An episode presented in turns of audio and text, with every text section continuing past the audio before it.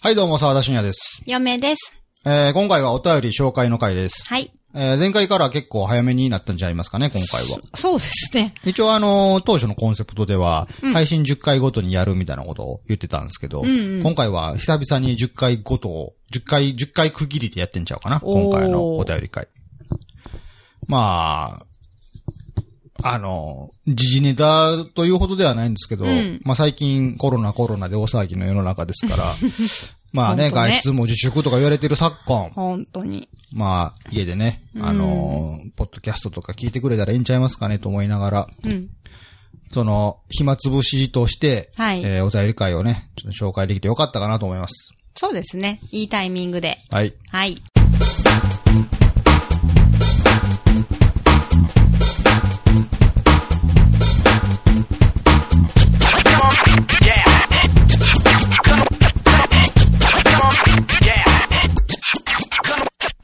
えー今回は、メールが2通来てます。はーい。ありがとうございます。えツイッター Twitter の方のハッシュタグの感想として、はいえー2019年10月21日以降、いえー今日まで、えー収録日は、えー3月の22日、2020年3月の22日ですね。はい。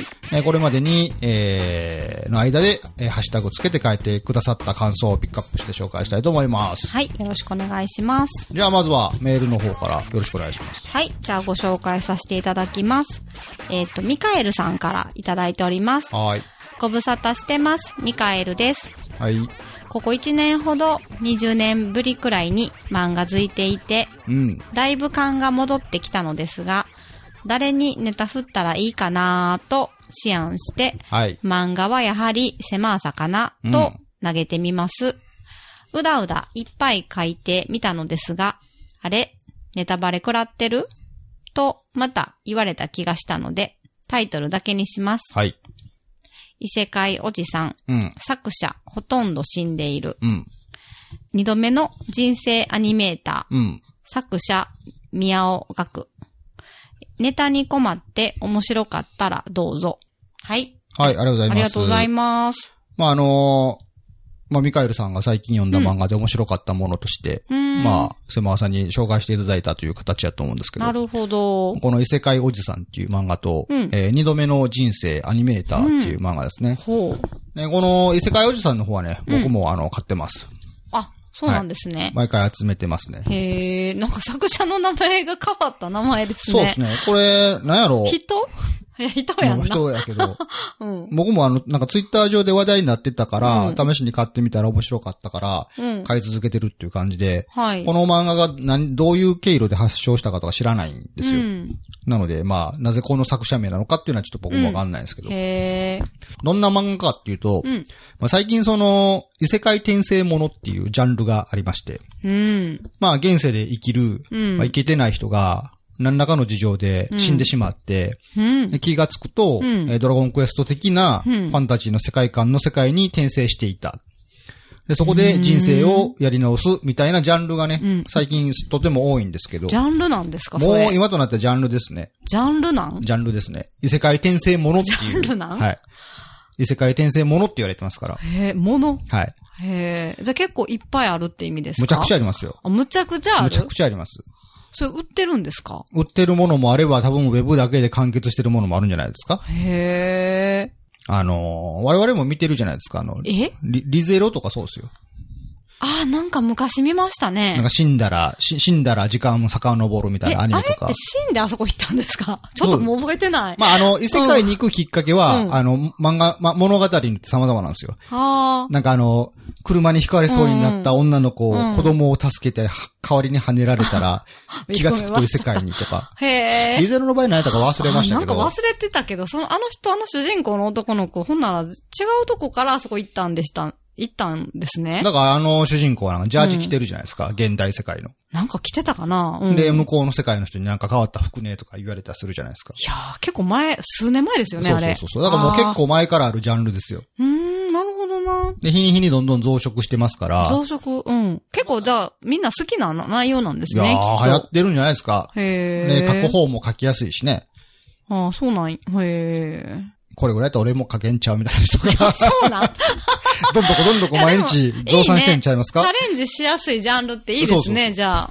うーん。で、この異世界おじさんっていうのは、うんうんはいまあ、ある種、んその異世界ものというのが前提にあった上での、うんまあ、ありうみたいな感じですね。ありゅううん。でどんな話かっていうと、うん。その、普通の異世界転生ものっていうのは、うん現世で死んで異世界で目が覚めてから物語がスタートするんですけど、うん。この異世界おじさんは、うん基本ギャグ漫画なんですけどね。うーん。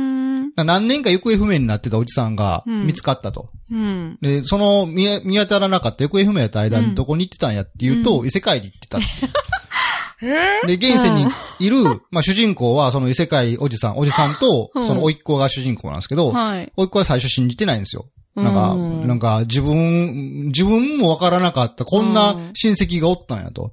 で、どうも頭狂っとるみたいやぞ、みたいな感じで、最初へはー接するんですけど、うん実際におじさんが魔法を使ったらう、ん。本物やってなって、え、魔法使えるんや。魔法使えるすごっ。異世界帰りで、 異世界でだいぶ活躍してきたらしいんですうね。ん。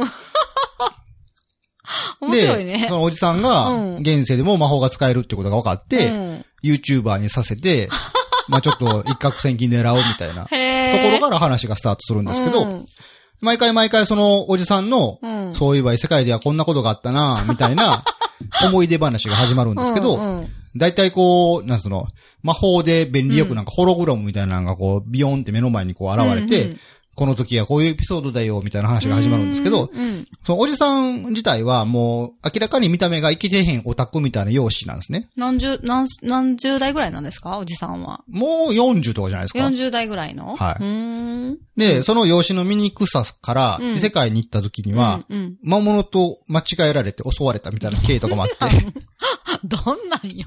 はあ、そんな過酷な中でおじさんはすごい生ね。き抜いてきたみたいな経験があってへ、ーで、うんその中でも結構こうなんて言うんですか、あの、向こう側の世界のうんエルフの娘とかうに、ん。なんかそれとなく好かれたりするんですけど、おおじさん自身は女性性経験もないしう、んそんな好かれたこととかもないからう、ん。その女性の、その、好かれてる感とかを感じず、感じられずにうん、無限に扱ったりして、うんで、そういう思い出のエピソードを見ながら、おいっ子が、おいおい、今の違うだろうって言いながら、こう、突っ込むっていう。あなるほど。そういうコメディみたいなよく感できじてになますね。なんかそのツってッまコすミ、ね。ツッコミ役もちゃんといて。はい。へえ、面白そうですね。異世界おじさん。あと特徴としては、うんこのおじさんが、うん。あの、セガマニアで、セガ、ああ、ゲーム昔あメーっカたーやのつ。セガっていうあ、今もあるんかな今もあるんですけいどま、せんはい。セガ、すごいセガマニアで、うん漫画の至るところうに、んセガ、マニアックなセガネタが散りばめられてるっていうところも、もまあある種、まあそういう人向けに受けてるところであるから。ら。なるほど。まあ、普通にコメディとして面白いんで、はあ、じゃあ、沢田さんも読んでるい、という。読んでます、これは。へで、2作目のこの、うん2度目の人生アニメーターってやつなんですけど、これは僕は知らなかったーですうね。ーん、うん、で、ちらっと調べてう、ん。あと、Kindle、最近その電子書籍、うん、うん。 Kindle で読める電子書籍なんかは、うんあの、冒頭の数ページが、あの、サンプルとして無料で配信されてたりするんで、うんはいそれをちらっと見ただけなんですけど、うん。まあ、おと、おと、おじさん、これもおじさんが主人公なんですよね。こうおじさんブームなんかな、はうん。い。で、えーその物語の中で、うん。あのー昭和の時代からえー活躍していたうん。超有名アニメーターが死亡するっていうニュースが入ってくると、ここから話がスタートするんですけど、はい。あの、現実世界でいうところの、うんあの、ガンダムを作った、うんえー富野義行。うん。その明らかに富野義行っぽい人が、うん。ま、漫画の物語の冒頭で死ぬんですね。うん。で、その富野義行と、うんその俺はう、ん。同級生だったよっていうおじさんがいるんですけど、うん。そこであのサンプラ切れてたんで、うん。それ以降のもう話が全然どわう展 かん開ないんだねするのかはわからないです。あ、なるほど。だからちらっとあらすじを見たところ、へーうん何らかの原因で、おじさんは過去にタイムスリップをするらしいんですけど、うん。そのタイムスリップした先が、うん1970年代のうんアニメ業界うん。なんかな、うん。で、そこで巻き起こるてんやわんやのストーリーらしいんですけどね。うん。うん。えじゃあ、そのに転生ものじゃなくて、タイムスリップタイものムスリですップね。ものみたいな。はいへー多分人生やり直すために奮闘するんかなみたいな感じなんですけど、うんうんうんなんか面白そうですね、これも。おそらくその1970年代のうん。まあ、その当時にうんアニメオタクの人が読むと、そうそうみたいな感じの共感を呼ぶような内容になってるんじゃないのかなという想像う。ん、うん、うん、うん。まあ、ちょっと見た、内容見てないんでなんとも言えないですけど。ど。うん。もう一つ気になるのは、うんその、アマゾンとかで、はいこの二度目の人生アニメーターっていう、あのー漫画検索すると、うんまあ、表紙とかの絵がうん。出るじゃないですか。はい。で、その時に、はいうん女の女性キャラが描かれてるんですけど、あ、そうなんや。うん。その女性キャラが、うん。魔物ハンター、ヨーコみたいな、見た目なんですね。魔物ハンター。魔物ハンター、ヨーコ知ってます知らない。昔なんか魔物ハンター、ヨーコっていうアニメがあって、いうん。なえんかね、それ普通になんかテレビでやってたんですかや、あのービデオアニメ。ビデオアニメ。 OVA と呼ばれる、あの、オリジナルビデオアニメ。ああ。そのテレビのアニメではなはいい、ビデオテープで発売されてるアアニメやったと思うんですけど、はい。なんか魔物ハンター、ヨーコっていうアニメがあって、うんなんかそのキャラクターデザインがすごい僕当時好きやったんですけど、へーうん。明らかにそれと思われるキャラクターがなんか、表紙に書かれてて、え、じゃあちょっと、どういうことその世代の人にはかなりちょっと、なんかあん関もし係あかるのしかてな胸熱な、なんかこう、内容というか。一応漫画の中では、うんその、出てくる登場人物とかはう、ん本名ではないんですね。うん。あくまでその富野義行ではないんですよ、その漫画の中では。うん。でも明らかにこの表紙の女の子がうん、魔物ハンター陽子みたいな見た目なんですよ。うんうんうん。ちょっとこれが気になるなっていうああ、感じゃあじで。ちょっと、ちょっと読んでみたいなっていう。そうですね。なるほど。で、この宮尾学うん。ですかはい。さん。もうん。う、そもそもがアニメーターの人なんかなうーん。あ、じゃあ結構その、業界の話とかもご存知。だからやっぱそういう、ちょっとこう、内容も使われてたりするから、そう読んでですねてリアルというか、面白そうですね。まあ、ウィキペディアを見る限り、元アニメーターって書いてあるんで、あ、魔物ハンター陽子のキャラクター原案って書いてある。だからや。ほんじゃもう、てか本人が書いてるから、 似てるどころか、その、本人や。まさかのあの、ご本人登場パターンです、そうでみすたいな感じ。でそういう、まあ、虚実入りまず、い入り交えた、まあ、多分業界物語うーん、当時の業界物語にあなってら、んちゃいじゃまあす結構これ沢田さん好きなんじゃないですかうーん。え いや、あんまりうんうね、んその、結構業界ものとかうんうが、んそんなに得意ではない。あ、そうなんや。はい。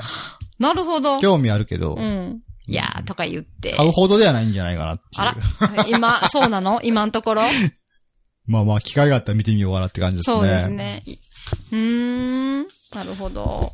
はい、そんな感じで、えーはミカエルさん、え2作品紹介していただきました。ありがとうございます。ありがとうございます。えっ、と、では続いて、はい。ヘビレオさんはい。のお便りです。えーいつも楽しく拝聴させていただいております。ヘビレオです。はい。ありがとうございます。ありがとうございます。いきなり本題ですが、エンドゲームのアイアンマンの最後、試験ですけど、あれはストレンジの合図を見て、覚悟を決めたのではなく、アイアンマンが勝ち筋に気づいたものの、命をかける以上確信が欲しくて、これか、という思いでストレンジを見たんだと思うんですよね。で、結果に影響するリスクを恐れて、正解を教えるつもりのなかったストレンジも、アイアンマンが勝ち筋を見出したこと、それで勝てるのならば、迷いなどないという決意、覚悟を感じ取って、勝つにはそれしかない、と後押ししたというふうに受け止めました。まあ、エンドゲーム公開後に、一作目のアイアンマンから見始めて、やっとエンドゲームまでたどり着いたにわかの感想ですが、ちなみに私が MCU で一番好きなキャラはヨンドゥです。それでは、はい。あはりがというご、ざいます。懐かしい。これ、あれですよね。あ、覚えてますか行きましたよね。あの、あれでしょんほら、うん。何やったっけえ あの、アメリカの、はい。アメリカの、アメリカのあの、ものすごい超人たちが出てく る、あの、うん遠いとこから来るな。あその、こ、タイトルはわサからんノねスとか出てきあ、そこはた、わかるんですね。前編後編でやってた、そうですあれですよね。なんでしょう。え、書いてるじゃないでエすか。ンドゲームエンドゲームっていうタイトルでしたアベンジャーズですよ。 ごめんなさい。あ、それそれそれ、アベンジャーズですよね。まあアベンジャーズの見ま話したねでしょ。はい、そうですよ。あー、懐かしい。覚えてますかいやアベンジャーズ。私これ面白かったから覚えてますよ。エンドゲーム最後のところ、あのーアイアンマンがさ、はい。ほら、チラッと見てさ、うん。なんかこう、アイコンタクトってやつはいはい。うんうんみたいな感じでさ、あうんのヒゲのあの人とさ、誰かなあ、あの、ほら、魔法使ってる。覚えてるます覚ね。えてますよ、うん覚えてます。魔法使ってるやつが、ドクタうんうーんストレンジですね。ああ、そうそう、んストレンジさんって人かな、はうんうんってなって、うん。私も内心、もしやんやうん。んいいのって思って、ああー、そういですそうやまです。あ、覚えてるじゃないですか。覚えてますよ。インイフィニティ・ウォーの時は全然覚えていませんでしたけどね。ンフィニティ・ウォーって何でしたっけ前作ですね。エンドゲームのあー一個前のやつですね。前作でちょっとこう、なんとなく、あのーニュアンスふわっと掴んだんで、うん。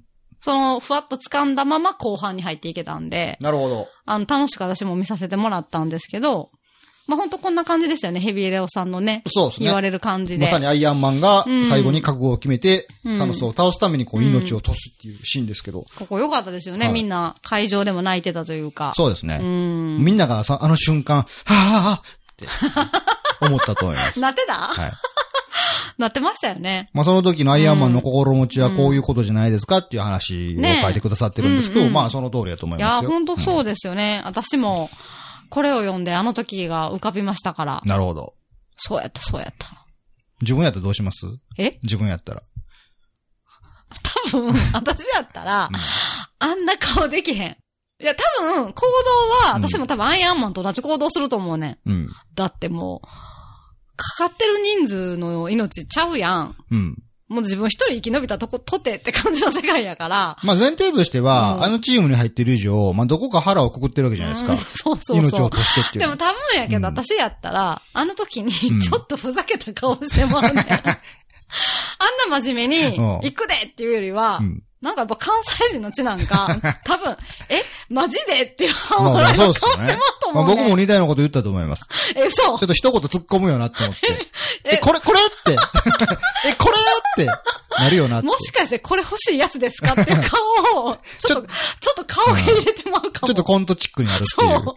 だから、なんかあんなシリアスに、多分できへん。構造は多分一緒やけど、顔で、今言って いい今ですあーかってい最う後、こう、サノスのグローブをスポって抜いて、アイアンマンがチャッとストレンジの方を見て、ストレンジがこう指を上げた瞬間、バンってカメラの顔抜かれたら、ちょっと顔 芸で、顔芸入れてま、これやんなっていう、ちょっとドヤ顔 して、去っていってしまいそう。ちょっと大げさになるんですね。そうそう今からやるで、みたいな感じで。やるで、これやんなっていう、ちょっと振りが来てからの最後、ドヤ顔、ドどヤ顔で去っていきそうな気がする。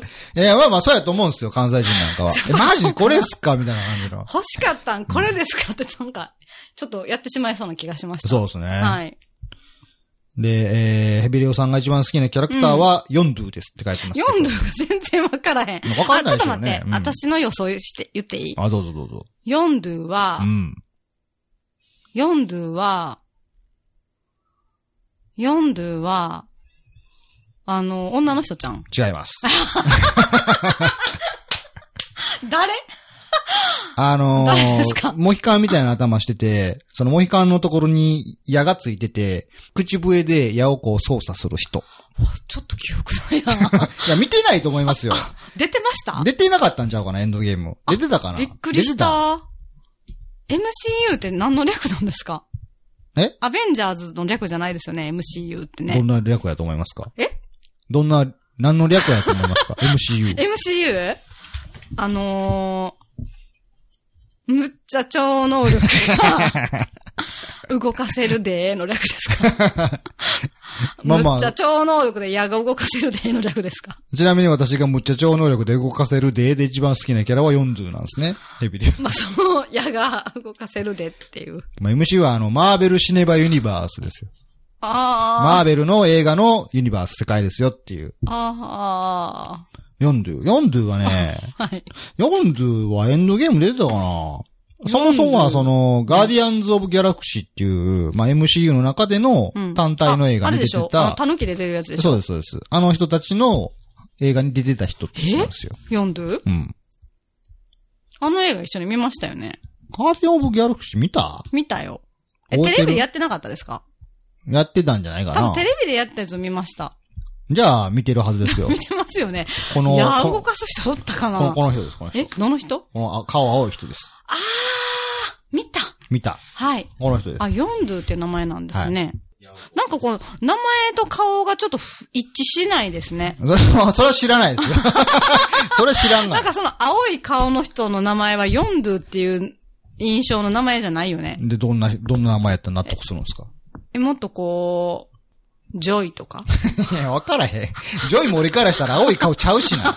そう。なんかもっとこう、ロックな名前っていうかあ、、そうですか。ヨンドゥとか言われると、なんかちょっとこう、なんかこう、ちょっとインドネシア、まあ確かに、的なあの、ちっちゃいウーの部分が、そうそうそうなそうんかこう、うん東南アジアっはい。ぽいうん感じの。うんうん。なんか青いのがちょっとわかんなかったなでるす、ね。ほ。ど。まあどうでもいいですけどね。 すいません。はい、ありがとうございます。ありがとうございます。はい、そんな感じで、メールは以上です。はい。えー、続きまして、ツイッターの感想をピックアップでご紹介。はい。えー、では、えっ、と、アサシンクリードオデッセイについてはい。いただいてます。えっ、と、パンニャ、改め、タクオさん、はい。朝栗オデッセイを藤村志信さんから入った口なので、シリーズの話は興味深かった。姿勢の人の依頼時の情緒不安定さは、本当あれはひどい。多分ランダムなんだろうけど、木村優さんの打てば響く知識もさすがです。はい。ありがとうございます。ありがとうございます。まあ、アサシンクリードオデッセイ。まあ、嫁はんもめちゃくちゃやってましたね、めっちゃハマったやつですねめっちゃハマってましたね。珍しく、めちゃハマってましいたやー、ね。あの、一番新しいやつうん。がオデッセイでした。そこれ本当やりましたね。う。ね。何がそんな楽しかったんですかうーんまず綺麗。あ、はいはい。ビジュアルがね。もうすっごい綺麗うんでそうですねしたね。無駄に泳いでました ね。ああの、無駄に泳いだあ。な。水面のキラキラした感がリアルで水す面から無ね。駄に走ったし、無駄に海泳いだなとは思いあまの、す、ね。南国の方の島に行くと、海の水、うん水も綺麗っていう。無駄に崖も走りましたね。ああ、そうですね。無駄に馬も死なせたし。いけるかな思って。そうそう、ジャンプしすぎて、ね。崖から行ったら落ちて死ぬあってあ、いう。まあ、まあ、まあ、死んでもた、みたいな感じでうね。んあの、よかったし。藤村獅子さんから入った口って、そんな経由の方もいらっしゃるんですあ、ね。もともとそのオデッセイが、まあ、プロモーションの一環として、その藤村志信さんっていうギリシャ研修、は研い究家の人と、はい。まあ、タイアップというか、プロモーションとして、うんうんまあどれだけオデッセイが作り込まれてるかっていうのを、まあ、説明する YouTube 動画とか、それ見ましたね。はい、うんああいうところから、まあ、藤村さん、藤村新進さん時代は、まあ、以前からずっと有名な人やったみたいなんで、うううはい。まあその入りへでー、まあ、オデッセイ知ったっていう人もんんんいるみたいですね。なるほど。姿勢の人の依頼時の情緒不安定さって、ちょっとあれには私も振り回されましたね。サブクエストで、うんなんか適当に村人になんか何してほしいねんって言って聞いたらうん、うん荷物を取られたのよって言うから、それを取り返してほしいんだなって言ったら、うんうんいいえ、殺してちょうだいって。あの、結構、沢田さん、イラついて ましたよね。あの、な、なんやねんみたいな感じでめっちゃ言ってましたよほね。んま、なんか、相談事とやってほしいことの辻褄合うてへんやんかって、みたいな話がいっぱいあったんで、うん。荷物、荷物を取られたのよ取り返してほしいんだな。いいえ、お金をちょうだいって。 なあ、それ。だから上、な上の句と下の句あれランダムやから、あ、そうなんですあれね。適当にコンピューターの方が勝手にランダムで繋げてるんで、だからなんだ。それで時としておかしな依頼になるんですよ。ああ、なんか私もちょっとこの人大丈夫かなって 思ってたのは、あの、そのせいだったんですね。ああ、なるほど。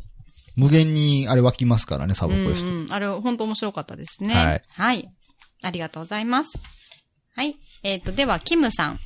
アサシンクリードの回。聞いていると、やっぱりこの映画になってくる感じがしますね。あの、ミッション8ミニッツって映画の画像をね、あの、ツイッターに一緒に貼ってくれてたって言ってたんですけど。あ、はい。で、えー時を戻っているわけでも、やり直しているわけでもなく、その世界は無数にあって、その自分の求める世界を追求していく。新しい世界を作っていく。未来がある道をあの人たちは求めているのかもしれませんね。はい。うん。ありがとうございます。はい。なんだろまあ、あの、その該当の回を聞いてない人からすると何のこっちゃ分からへんと思うんですけど。まあ、そもそもアサシンクリードの世界観として、う。うん。あの、アニムスっていううん遺伝子の記憶を辿る機会に、うんまあ、入って、なんか、アーティファクトみたいなものを探すっていうのが本筋やったわけなんですけど、うん。なので、設定上は、その過去ででき、起こっている出来事っていうのは、あくまで記憶の追体験であって、事柄を変えることはできないみたいなああ、そうそう、設そう定やったんですけど、しそ,、たよねのアサシンクリードオリジンズから、うん。うんあのー RPG になって、うんうん。あのー言ったら、プレイヤーそれぞれに独自のルートがあるという。まあ、言ったらうーん、クエストは、クエストはあるけれども、うんそのクリアの仕方は人によって違うみたいうんな感じでやったわけじゃないですか。うん。それってアニムスの設定からしたらおかしいんですよね。うん。確かにプそうですねレイヤーによって違った道筋があるっていうのはおかしいんですけど、うんでそれを、その、言ったら作品の外のメタ的な意味も含めて、なんか考察しているブログの人がいて、へえ。実はうん、その、アサシンクリードの中に登場するん、その、イスっていんう、超文明を持った人たちがいるんですけど、はい。その超文明を持った人たちは、まあ人類がこの世に誕生する前に滅びてるんですけど、んなんかその滅びを回避するためうに、ん。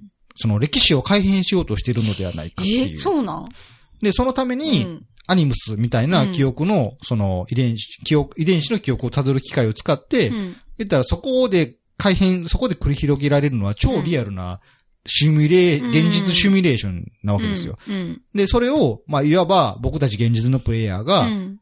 まあ、いろんな通り、いろんな過程を経てゴールにたどり着くわけじゃないですか。はい。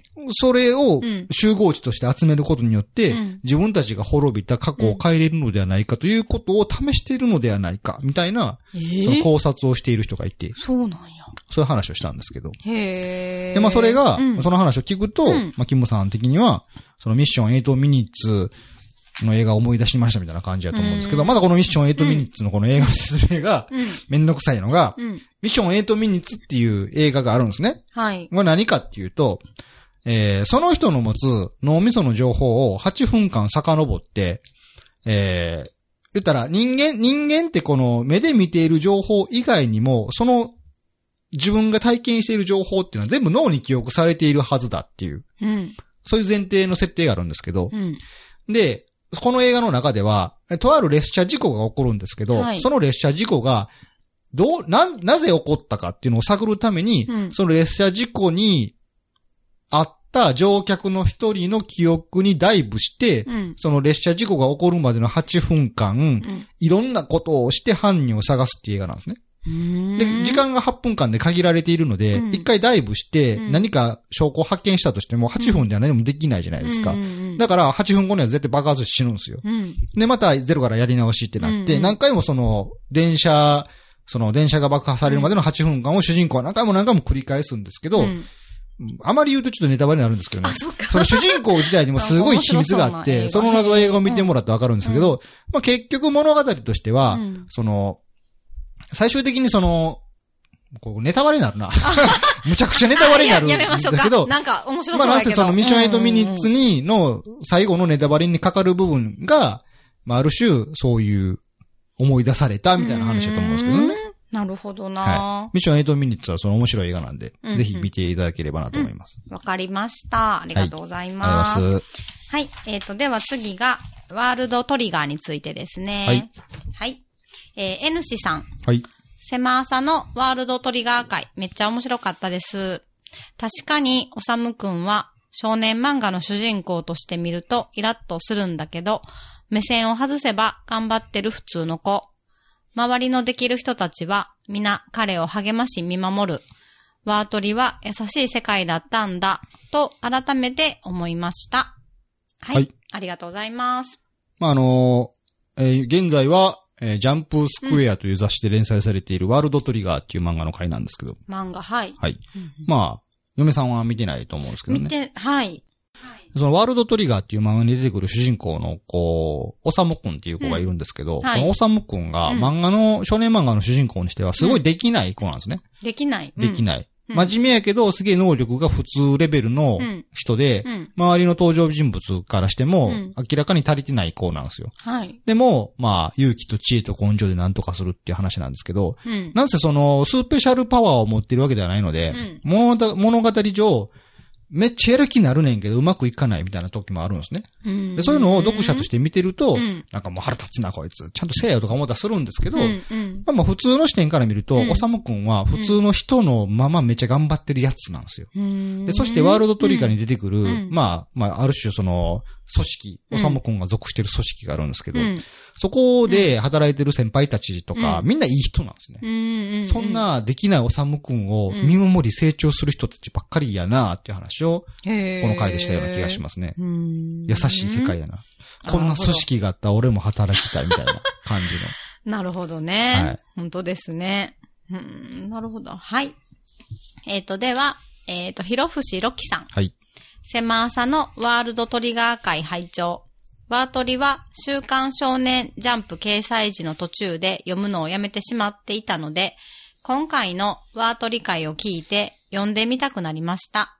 週刊で読んでた時はテンポがゆっくりだったので、週刊に向いてないなと思っていたので、一気読みすると変わるかも。はい。はいありがとうございます。ありがとうございます。まあこれはおっしゃるように、このワールドトリガーの漫画の特性というか、うんうんまあ特性、特性という言い方も変なんですけど、うんあのー主人公が所属する組織の中での模擬戦っていうのをよくやるんですね。うん、うん。なん、か住宅地とか市街地で、うん、なんか練習試合を要するんですよ。うん、でまあ、なんか3、4人1組ぐらいのチームが、同じ町に3チームぐらい投入されて、そこでこうバトルロイヤルを広げるっていう、まあ練習試合が広げられるんですけど、漫画今20巻ぐらい出てるのか結な構出てますね。半分ぐらいその練習試合の話なん ですよ。なるほど。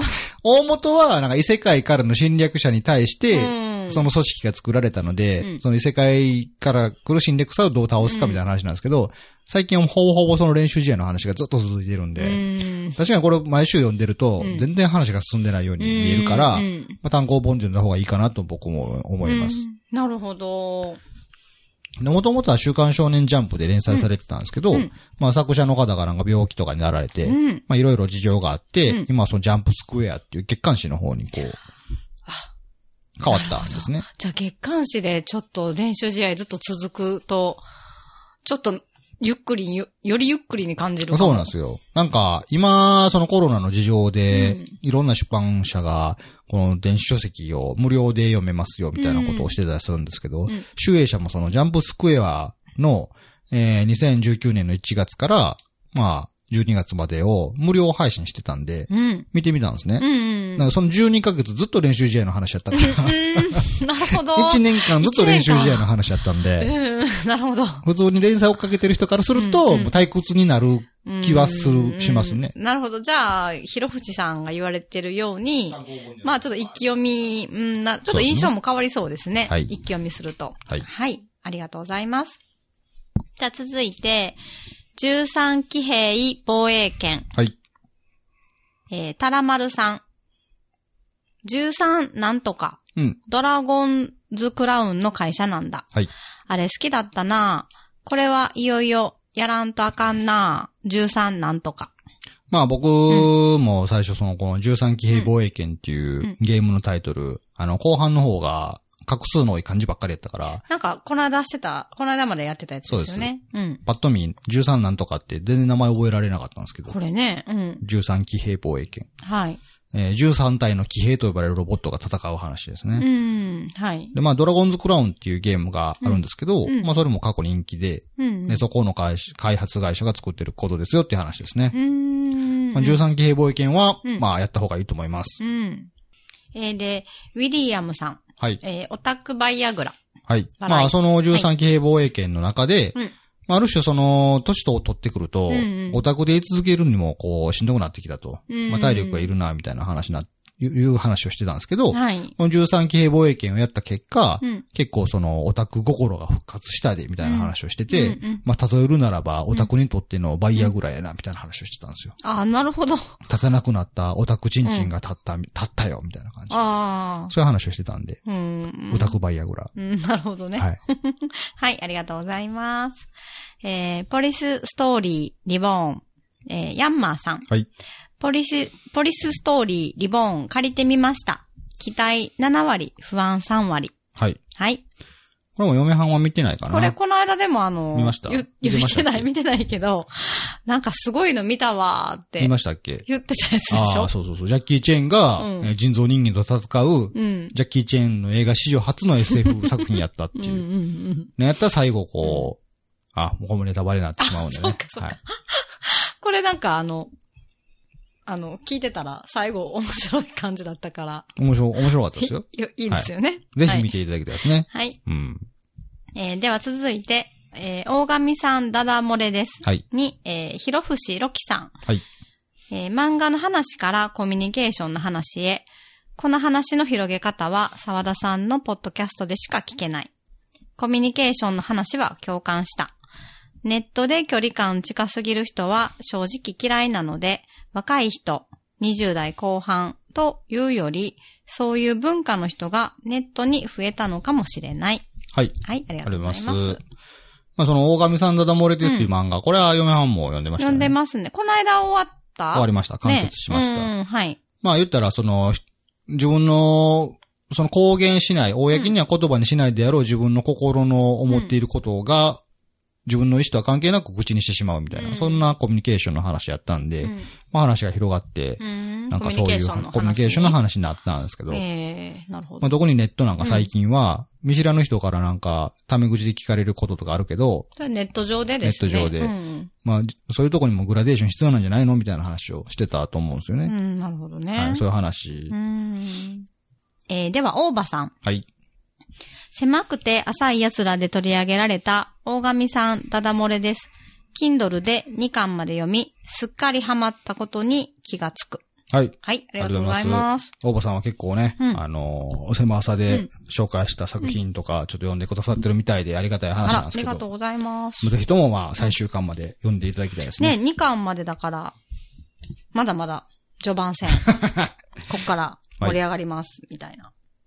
はい、ありがとうございます。えーでは、続いて、カンフートラベラー。はい。えーヤンマーさん。はい。えーカンフートラベラー気になります。うん見ます。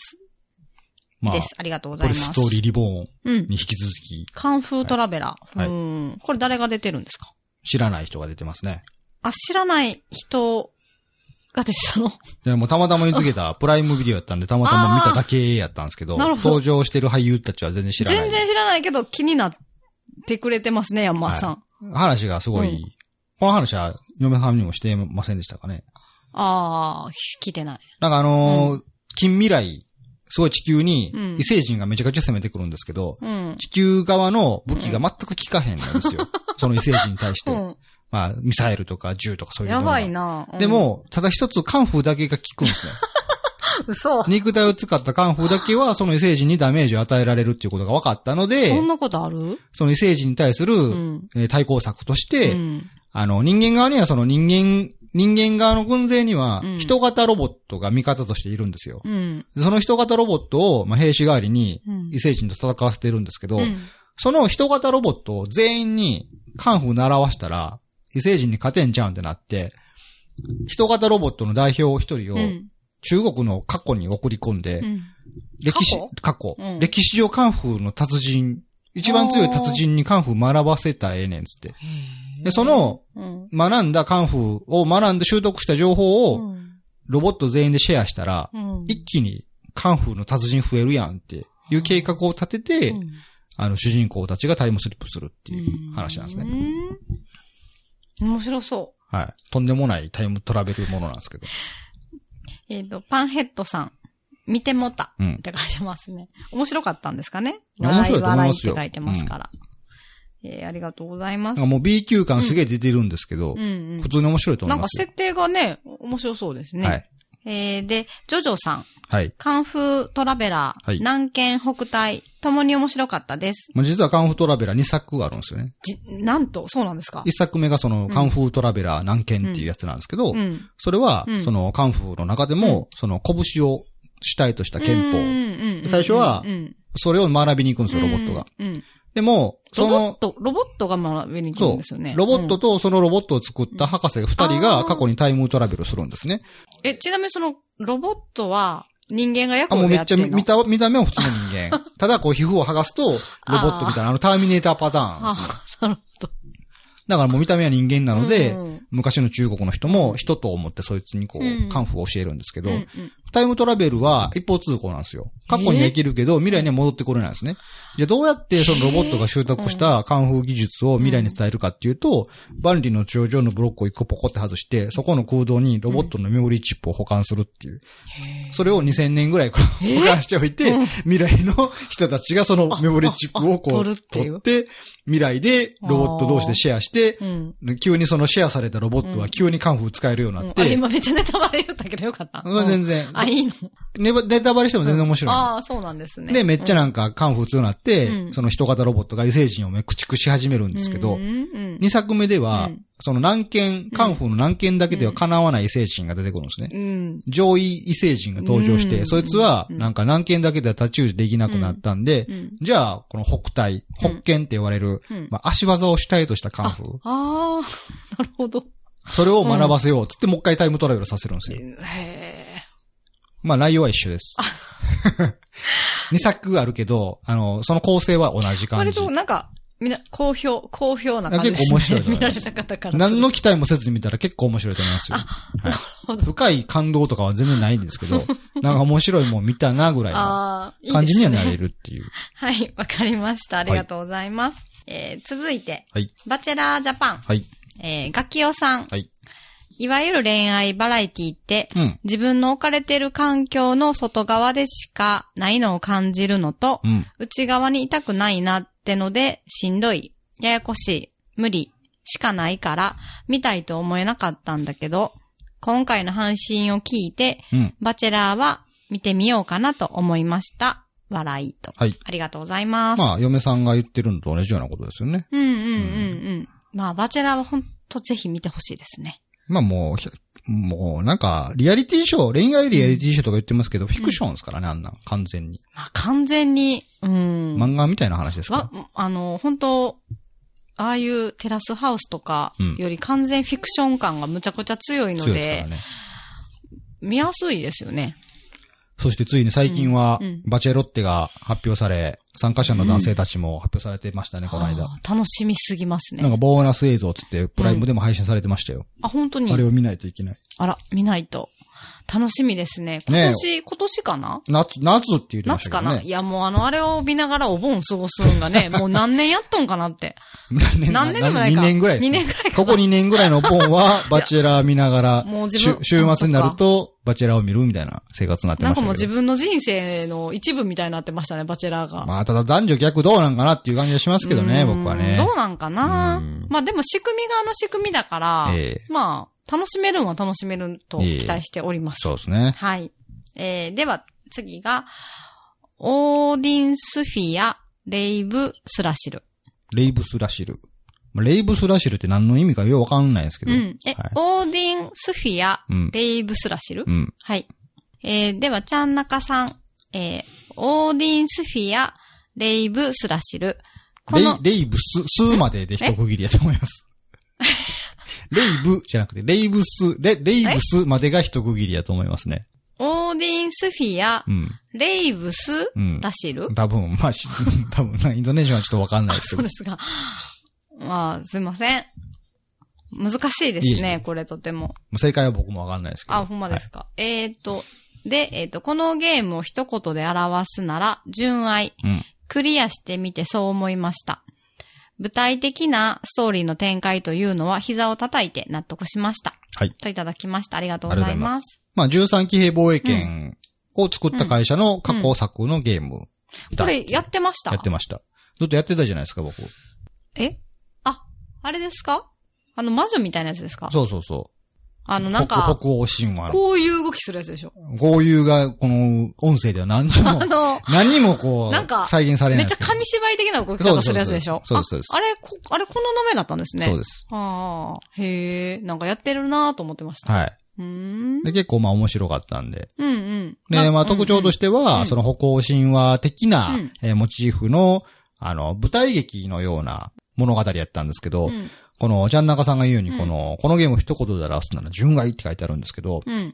その、モチーフがその昔のその戯曲っていう、シェイクスピアとかそういう、あんな感じの雰囲気まとってるんで、テーマがやっぱ愛なんですね。はい。で、愛愛のために命を落とすとか、愛する人のもののためになんとか。で、またその愛もうん、なんか三者三様の愛、歪んだ愛、うん、親と子の愛とかいろんな愛の形があってうん、そういう意味でまあ、このゲームを一言で表すなら純愛って言ってうんくくださってるんですけど、。なるほど。まあまさにそうやと思いますね。うん、うん、うん。美しくも儚く、そして美しいだけではない、この愛の物語が繰り広げられるっていう、そういうゲームでしたうー。ん。なんか雰囲気も、なんかイラストというか絵も綺麗でね。そうですね。なんか、なるほど。へえ、そうだったんですえね。いはい、わかりました。ありがとうございます。で、えっ、と、その他はいのものですね。えっ、と、龍賢さん。はい。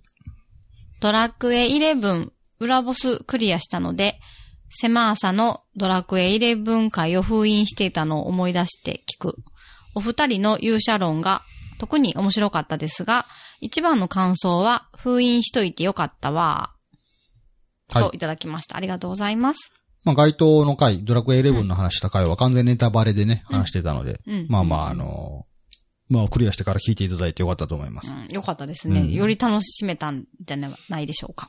ドラクエ11も今はなんかこう、うんスイッチとかでも、なんか発売されてるみたいなんで、ややったことない人はね、やったらいいと思います。うんうん。あれですよね。ダメダメダメダメ。するやつですよねはい、ネタバレ。はい、そこネタバレです。 ピー入れときます。あ、すいません。あほんまや。あ、今さっき。そこ重要なネそタれバレネでタす。バレってさっき、私、カンフートラベラーで言ったの に、うっかり言ってしまいました。すいません。ごめんなさい。はい。失礼しました。ピー入れてください。はい。はい。えーっと、では、コンバージ探すさん。はい。いつも聞いてるのに、300人も登録してないなんて、いろんな漫画、ゲームに出会えます。といただいてます。ありがとうございあまりがすとう。ございます。まあ、ここ最近のそのお便り会における、んまあ、YouTube チャンネル、あの、解説してるんでうん見てくださいねあ、ってこれいう。 YouTube チャンネルの。ことに対して、はいうんえーチャンネル登録者数が何人ですよっていう話に対する、んまあ感想やと思うんですけど、はい、うん、うん。この時はまあ、前回は、うん前回のお手やり会は、えーその時点で287人やったんですね。はい。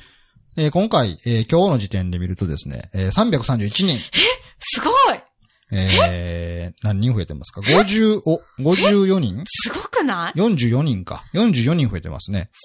?331 人すごいですね。目指せすご1000い人。あと700人。ありがとうございます。やっぱりこう大々的に言わなくちゃすごいねいけないですね。本当に。いやー、嬉しいですね。まあ YouTube チャンネルでは、うんえー過去の狭くて浅いですからの、えーバックナンバーを配信してます。はい。で、まあ、その内容的には全然何も変わってないんですけど、うんうんまあ配信を聞くスタイルとして、まあうん YouTube の方が利便性がいいよって言ってる、言うような人は、うんうん YouTube チャンネル登録していただければいいんじゃないかなと。うんうん YouTube 便利ですよね。最近は結構見てますね、僕らなもんね。か、私もやっなんだぱりかんだで。 YouTube でよくいろいろ聞いてるかも。あのーテレビのリモコンについてますからね。そうなんですよ。ネットフリックスと Amazon プライムと YouTube。そうそうそうそう。なんかテレビおもんないから、うんついつい YouTube 見てまいりますよね。なんかパソコン見ながらも割とこう、そうですねあの、YouTube 開いて、あの、いろいろ聞いたりとかうん。してるので、YouTube すごい便利。私もいろいろ登録してます。あ、セマーさんもぜひ。はい。 はい。まあ、あの、動画ではないので、絵はずっと止まったまんまです けど。はそうなんですよね。い。はい。えー、Twitter の感想も以上ですね。はい。じゃあ、インフォメーションお願いします。はい。狭くて浅い奴らでは、番組に対するメッセージを募集しております。番組のウェブサイトにあるメールフォームから、またはツイッターにて、漢字、ひらがな、ローマ字で、ハッシュタグ、狭さをつけてツイートしてください。よはい、よろしくお願いします。ろしくお願いします。あと最近ね、ちょっとあのーインフォメーションついでのお知らせをちょっとしときたいなと思うんですけど、はい。えちょっと狭くて浅い奴らの配信、ウェブサイト、配信ウェブサイト。はい。はいえー、狭さ .net でしたっけね我々のドメインは。をちょっとリニューアルしました。はい。ので、えー、まあちょっと見ていただければいいんじゃないかな。うーん。なんか、うんえー、何かしらその、ポッドキャスト上でインフォメーションがある際には、うんまあ、ポッドキャスト番組なので、ポッドキャストでお知らせ配信していこうと思うんですけど、はい。もうそれ以外の、まあ、何かしら、えー狭くて浅い奴ら関連の動きがある場合は、うんそういう配信ウェブサイトの方でも、あの、情報を載せておこうかなと思うんで、うーん。ちょいちょい見ていただければいいかなとうん。思います。はい。で、今まではそこにそのお問い合わせメールフォームとして、えーまあ、通常のこういうお便り会向けのメールフォーム付けさせていただいたんですけど、はい。ちょっと新しい試みとして、うん。あの、おすすめ作品をうん送るフォームを作ろうかなって思ってまして、ええはい。まあ、今回の前半のメールの話でうも、んそのミカエルさんがね、はい。えーこんな漫画ありますよみたいな感じで教えていただきましたけど、はい。まあ、あなたのおすすめ作品教えてくださいみたいな感じで、うん、専用のメールフォーム作ろうと思ってます。めそれはメールだけなんですメね。ールで。はい。うーん。まあ、これが配信される頃には、あうんの、サイトの方に設置されてると思うんで、うんあなたの思ううんおすすめ作品。うんまあ漫画でも、ゲームでも、映画でも、うん何でもいいんで、うんそういうオタク娯楽文化にまつわるものであるならば、はい。教えていただければなと。うんというのももう最近ちょっとその、なんかほんま知らん作品めっちゃあるなって思って、うんで、やっぱこう追い切れない。う。うん。で、追い切れないし、うんやっぱこう知らないものはう、ん。教えてもらわないとうん一生知り得ないなって最近すごく思っていて、うんうんなのでまあ、皆さんのうんうん。うん。これ面白かったでっていううん作品気軽に教えてもらえればな。うん。はい。その中で僕が、あ、これええやんと思ったうら、そのまま紹介するかもしれませんので、皆さんの、そう、面白い作品を教えてください。はい。よろしくお願いしまなんす。やったらその面白い作品作ってる側の人がダイレクトにこう教えていただいても結構であす。ー漫画家さんとかってことですかうん、本当ですね。僕の書いてる漫画面白いですよとかね、うんそういうのもあったら嬉しいなと思う。。本当ですすね。次戦多戦問わず、そうですねあの、お待ちしてますですね。はい。あと、まあ、えー、インフォメーションとするならば、うんえー狭くて浅い奴らうのん。インスタグラムを始めました。おまあ、始めたって言っても何載せてるかって言ったら、うんえー買った漫画とかゲームのうんパッケージとか表示の写真撮って載せてるだけなんですけど、うんうんうんうんまあ、それの何がおもろいねんっていう話ではあるんですけど、まあね。 あ最近沢田こんなん買ってんねんな、うんみたいな感じで、うんうん。まあ、見ていただければいいんじゃないかな。そそ,、うですねの中には、あの、皆さんの知らないものもあったりもするかもしれないんで、うんうんうんまあ、知らないものを知るきっかけという意味で、なんか、共有できたらいいですよね。はい。うん。インスタグラムもフォローしていただければなと思います。あの、狭くて浅い空の番組ツイッターアカウントも用意してますんで、うんうんえー、インスタグラム、ツイッターアカウントともども、えーうん狭くて浅い空フォローしていただければいいかなと思います。はい。えー、僕身。自身のツイッターアカウントもあるんですけど、もう最近はほぼほぼ見る専門みたいな感じで、うんまあただ漫画家さんのツイツイートとかをリツイートしてたりもするんで、よろしければまあフォローしてください。はい。お願いします。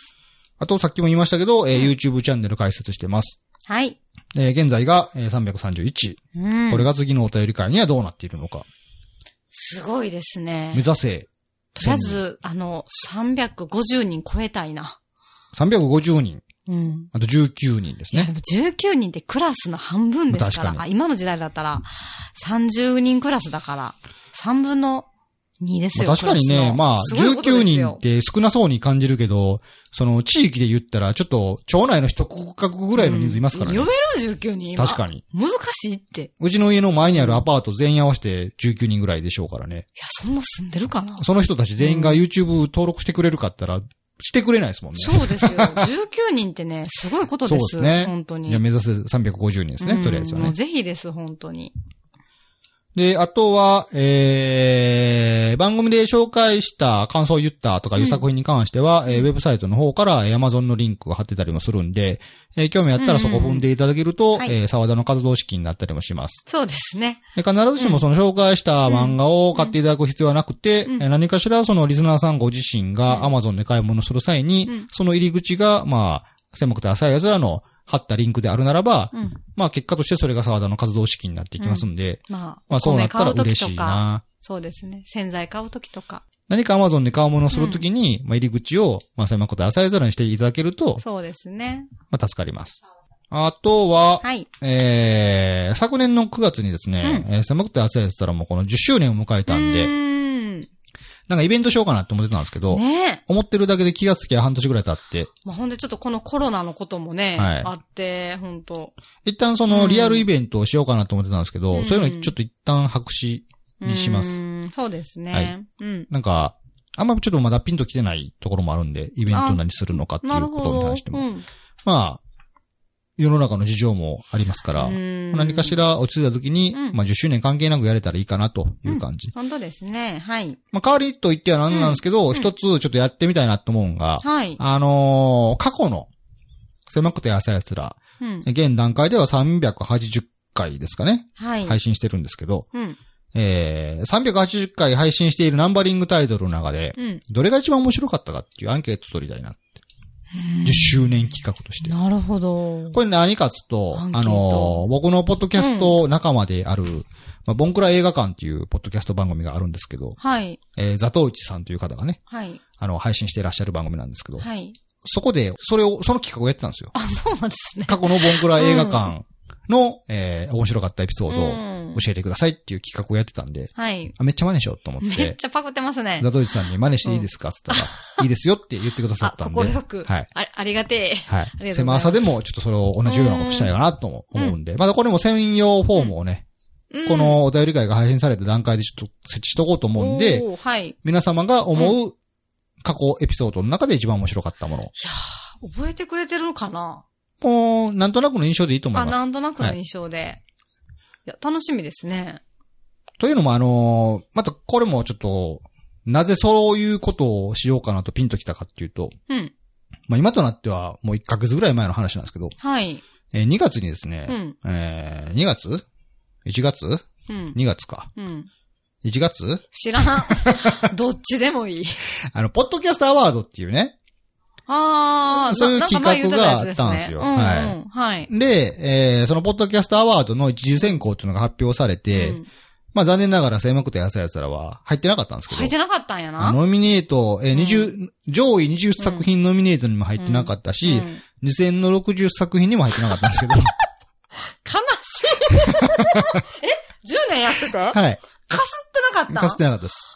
えちょっと悲しいな。よくなんかあの、狭さ、狭くて安い奴らは人気番組いいですねと人気ないかな言われたりするんですけど、うん全然ないっていう、全然、全然形残ってないやんって、我ながら思ったんですけなどかこ、う続けることに意義があるっていうのは、がその通りだと思うんですけど、やっぱちょっとかすらへんってちょっちとょっと、悲しちいょっとな。悲しかったですけど、ね。悲しかったはい。ちょっと悲しかったですけどね。あーなんやって。。残念やったね。で、まあ、その、ポッドキャストアワードの、えー、エントリー対象が、まあ、次戦、他戦、両方やったんですけど、うんその番組だけではなくて、その番組の、まあ、どのエピソードが面白かったですかみたいな項目があったんで、うんうんああ、確かに、自分が喋ってる過去の中で、みんな何面白いと思ってんのかなと思ったのが、まあ、きっかけであるんですね。なるほど。うまあ、一度そこを知っときたいな。ん。本当ですね。教えてたいただきたいです、ね。だなんか、今話しながらふと思ったんですけど、うん応募者数が少なかった。うんそれはそれで悲しいなってめっちゃ今思いましたね。なんか。まあ、10人ぐらいの方 がね、私送ってくれると思うそうです。よ。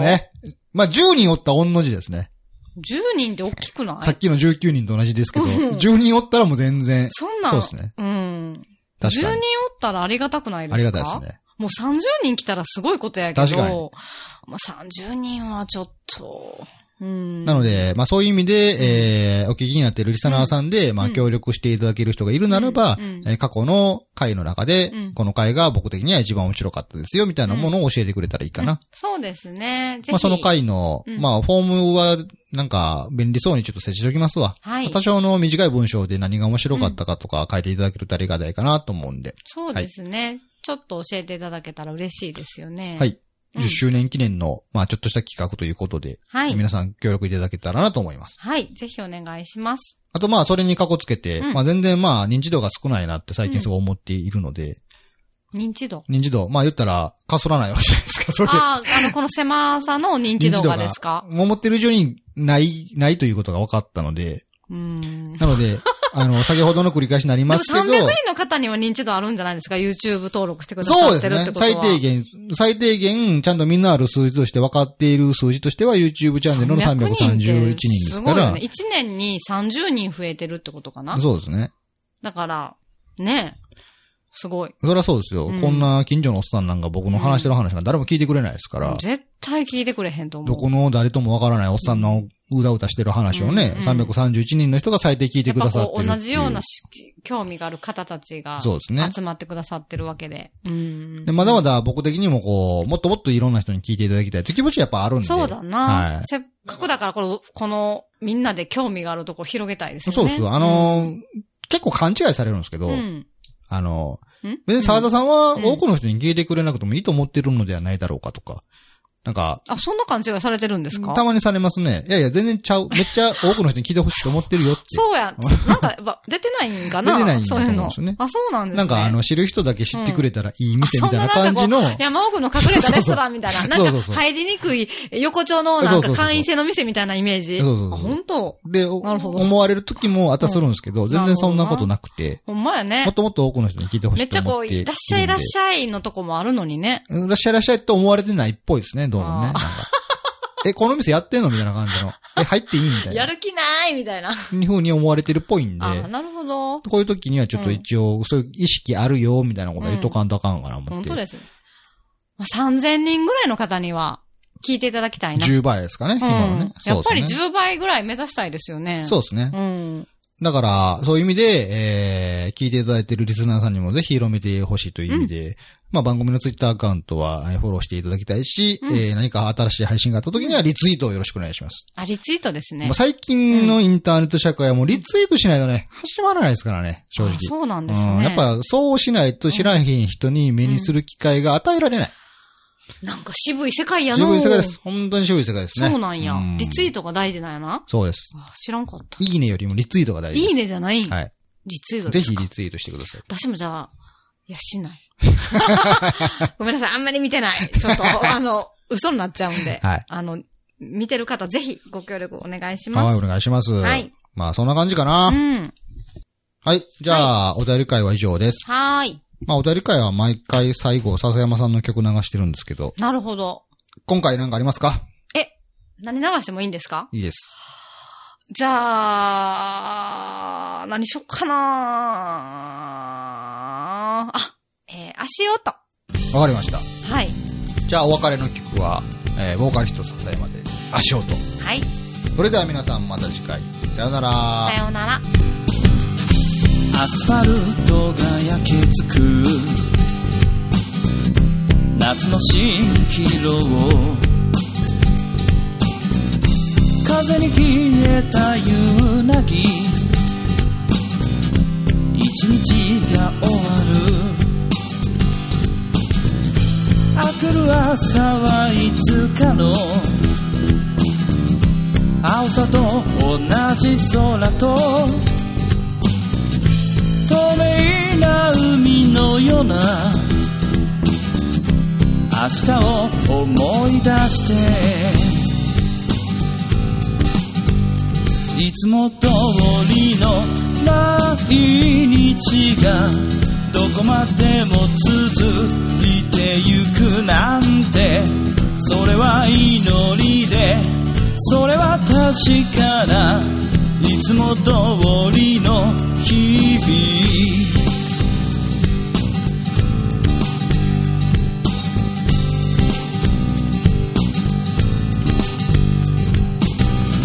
日陰を選び歩く冬の並木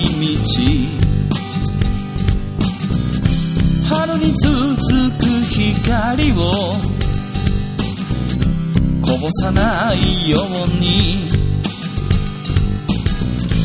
とても嘘のようだと出来の悪い幻を疑うこともしない昨日を思い出した今も変わらずそんなこと誰も知らなくても生きているそれは祈りでだけど確かに今も変わらないまま Uh-huh.